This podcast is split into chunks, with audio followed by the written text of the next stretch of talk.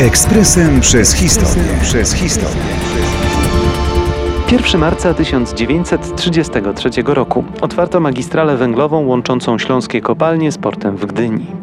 Często się te magistrale w opracowaniach historycznych pomija, a przecież była to jedna z kluczowych inwestycji międzywojennej Polski. Owszem, budowa Gdyni była ogromnym przedsięwzięciem, ale jeśli chodzi o nakład środków, budowa magistrali nie miała w Polsce precedensu.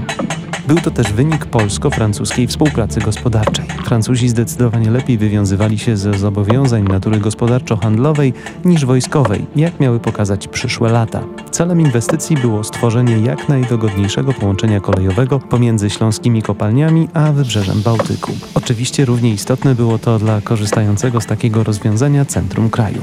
Nie trzeba przypominać, jak fatalny i niejednorodny był stan infrastruktury kolejowej odziedziczonej po trzech zaborcach. Po wybuchu wojny celnej z Niemcami, którzy starali się szkodzić Polakom na wszelkie możliwe sposoby, stało się jasne, że magistrala musi powstać. W innym wypadku rodzinnemu przemysłowi węglowemu groziłaby zapaść. Kraj zmagał się wszędzie z niedoborami finansowymi i budowa na tę skalę stanowiła nie lada wyzwanie. Ale zaciśnięto zęby i prace trwały. Dodatkowych problemów przysporzyły skutki światowego kryzysu z roku 1929. Zakładany kapitał potrzebny do skończenia inwestycji opiewał na ponad 350 milionów złotych.